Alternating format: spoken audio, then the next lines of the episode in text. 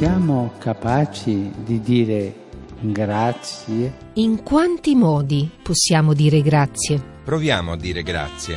A qualcuno? Per qualcosa. I grazie. I grazie. Esercizi di gratitudine quotidiana.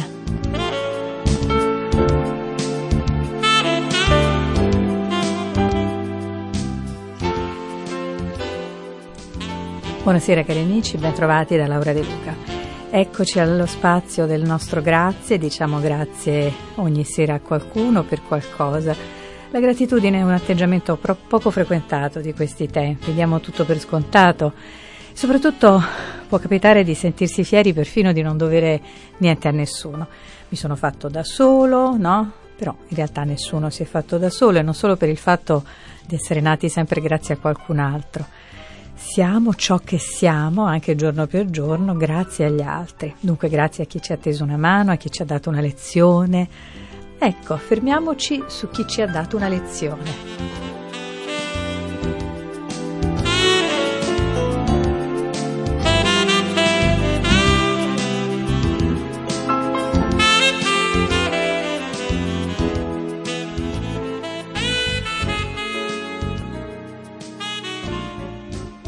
Radio Vaticana e grazie, io oggi vorrei ringraziare i nonni.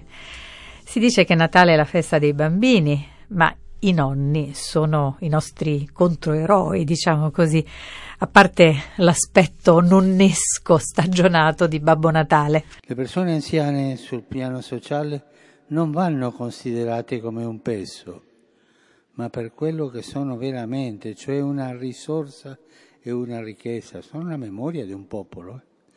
Lo dimostra il loro apporto all'attività di volontariato, occasioni preziose per vivere la dimensione della gratuità. Gli anziani in buone condizioni di salute possono offrire qualche ora di loro tempo per occuparsi di persone che hanno bisogno, arricchendo così anche se stessi. Sarà dunque importante che gli anziani vengano considerati portatori non solo di bisogni, ma anche di nuove istanze, o come mi capita spesso di dire, riecheggiando la Bibbia, di sogni, che gli anziani so- siano dei sognatori, sogni però carichi di memoria, non vuoti, vani, come quelli di certe pubblicità. I sogni degli anziani sono impregnati di memoria, e quindi fondamentali per il cammino dei giovani, perché sono le radici. E de, dagli anziani viene il flevo che fa crescere l'albero, fiorire, dare nuovi frutti. Allora, così Francesco ieri mattina, in occasione del settantesimo anniversario di fondazione dell'Associazione Nazionale Lavoratori Anziani, ricevendo appunto i membri di questa associazione, ha parlato anche ehm, a queste persone della vecchiaia come stagione del dialogo. Il futuro di un popolo, ha detto Francesco, suppone necessariamente un dialogo e un incontro tra anziani e giovani per la costruzione di una società più giusta, più bella, più solidale, più cristiana. Dunque grazie ai nonni per questa disponibilità al dialogo e al confronto, grazie per le testimonianze, i racconti, le favole, le leggendarie favole della nonna davanti al fuoco, che permettono o permettevano alle giovani generazioni di crescere con una consapevolezza in più. E poi quando ringraziare i nonni se non durante le feste, in tempo di Natale, no? Quando appunto neppure i più giovani, i più smaliziati riescono a sottrarsi a questi riti, a queste abitudini, a queste tradizioni portate avanti soprattutto dagli anziani, dai nonni. Ecco, quando la vecchia zia tira fuori le antiche statuine del presepe, stiamole vicino, osserviamo i suoi gesti, il rispetto, la delicatezza con cui scarta e depone il bambino, i magi, i pastori. E a proposito di pastori, un momento, prima un po' di musica.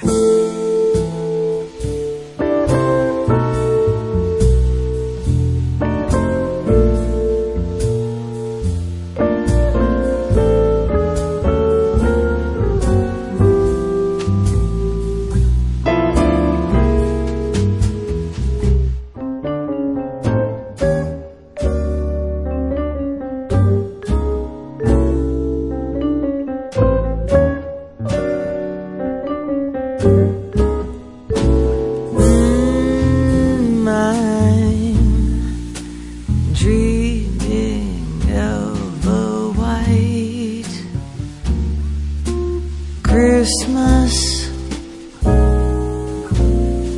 just like the ones I used to know,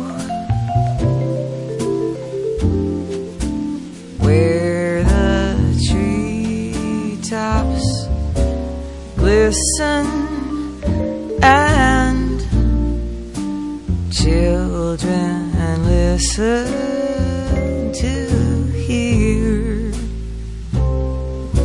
sleigh bells in the snow, the snow.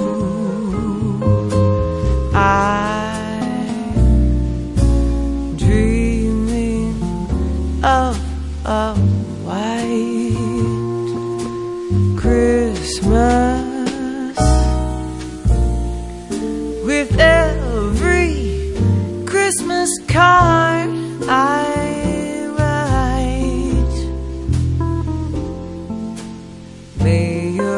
days be merry and bright,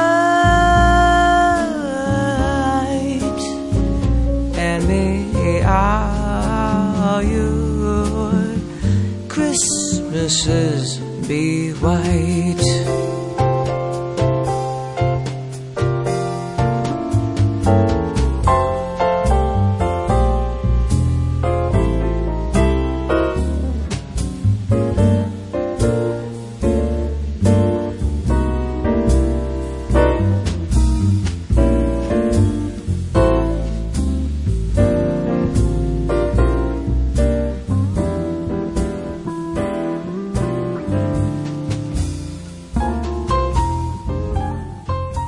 Radio Vaticana e grazie. Oggi dico grazie ai nonni per la loro disponibilità al racconto, alla testimonianza, al dialogo, alla sopravvivenza delle belle tradizioni, soprattutto queste di questi giorni di Natale. Dicevo la bella tradizione del presepe, di cui tra l'altro abbiamo parlato molto in questi giorni, grazie anche alla lettera di Francesco Admirabile signum, una tradizione cara a tutti, ma particolarmente agli anziani, che appunto conservano religiosamente le statuine, magari ereditate dai loro anziani, dai loro nonni. E difatti più le, le statuine del presepe sono vissute, sbeccate, magari consumate, spezzate in un punto, eccetera, più sono care e piene di ricordi, di storia, di significati. Allora, c'è un presepe di carta oggi di cui vorrei parlarvi. Si tratta di un piccolo gioiello della letteratura inglese medievale. È stato edito di recente da eh, Marsilio, La Natività dei pastori. È un presepe letterario davvero inedito, una specie di parodia della Natività. È curato questo testo, nell'edizione Marsilio, ripeto, da Marisa Sestito, una specialista di letteratura inglese, con una nota di Maria Pia Veladiano, della scrittrice Maria Pia Veladiano. Ve ne leggo un passo per introdurvi appunto a questo piccolo gioiello letterario che eh, è capace di riempire di accenti comici e dunque per questo inediti appunto la bellezza della Notte Santa, accenti comici che poi però ridiventano toccanti, lirici.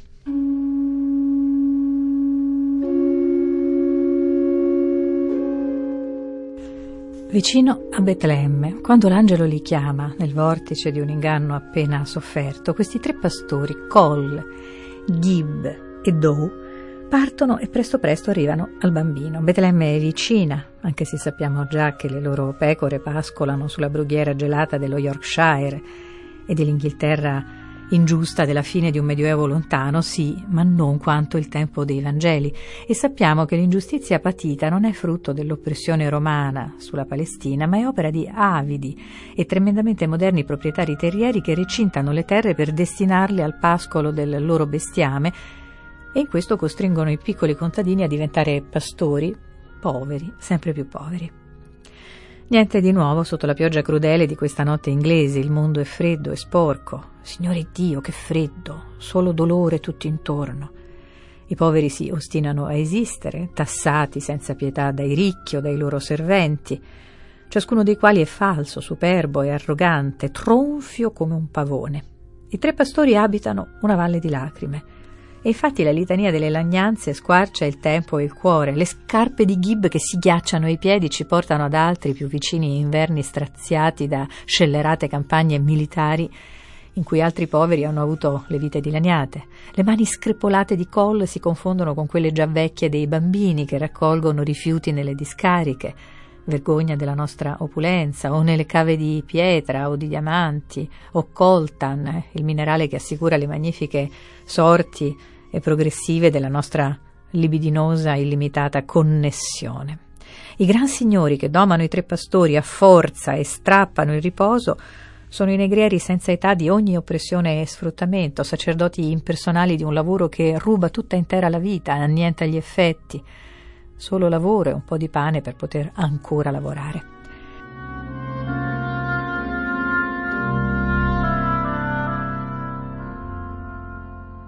Ora, come per i tre pastori dello Yorkshire, Betlemme è vicina, si può sentire l'angelo. La sua voce è sottile come quella di Dio, che si presenta a Elia.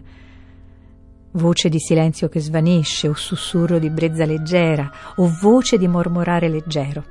Non si sa come tradurlo, questo suono di Dio fra di noi. Un canto che si sente se solo si lascia un po' di tregua ai rumori senza grazia di una società rabbiosa, rancorosa, razzista, aggressiva.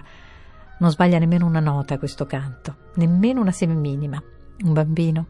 Aspettavano un re e arriva un bambino, e per di più bisogna andare a Betlemme, minuscolo borgo, a vedere il grande che lì ha trovato rifugio e in una povera greppia giace al fiato di due animali in pace. C'è un Dio che scende, scende e scende. Dall'alto siamo tutti puntini uguali, dal basso siamo la meraviglia di un mondo di uomini e donne che hanno bisogno di giustizia.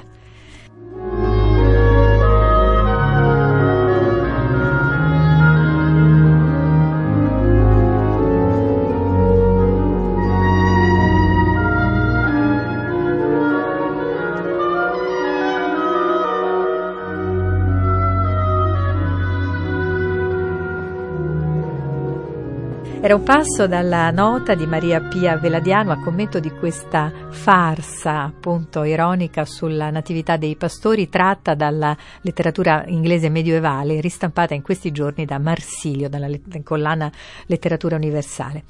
Bene, vi consiglio questa lettura che ci predispone con un sorriso appunto all'arrivo del bambino, e rinnovo per oggi il mio grazie, cari amici, ai nonni, portatori appunto delle nostre più belle tradizioni delle feste, inclusa quella bellissima del presepe di cui tanto, su cui tanto si è soffermato Papa Francesco in questi ultimi giorni. Per i grazie, se volete, l'appuntamento è a domani. Ciao!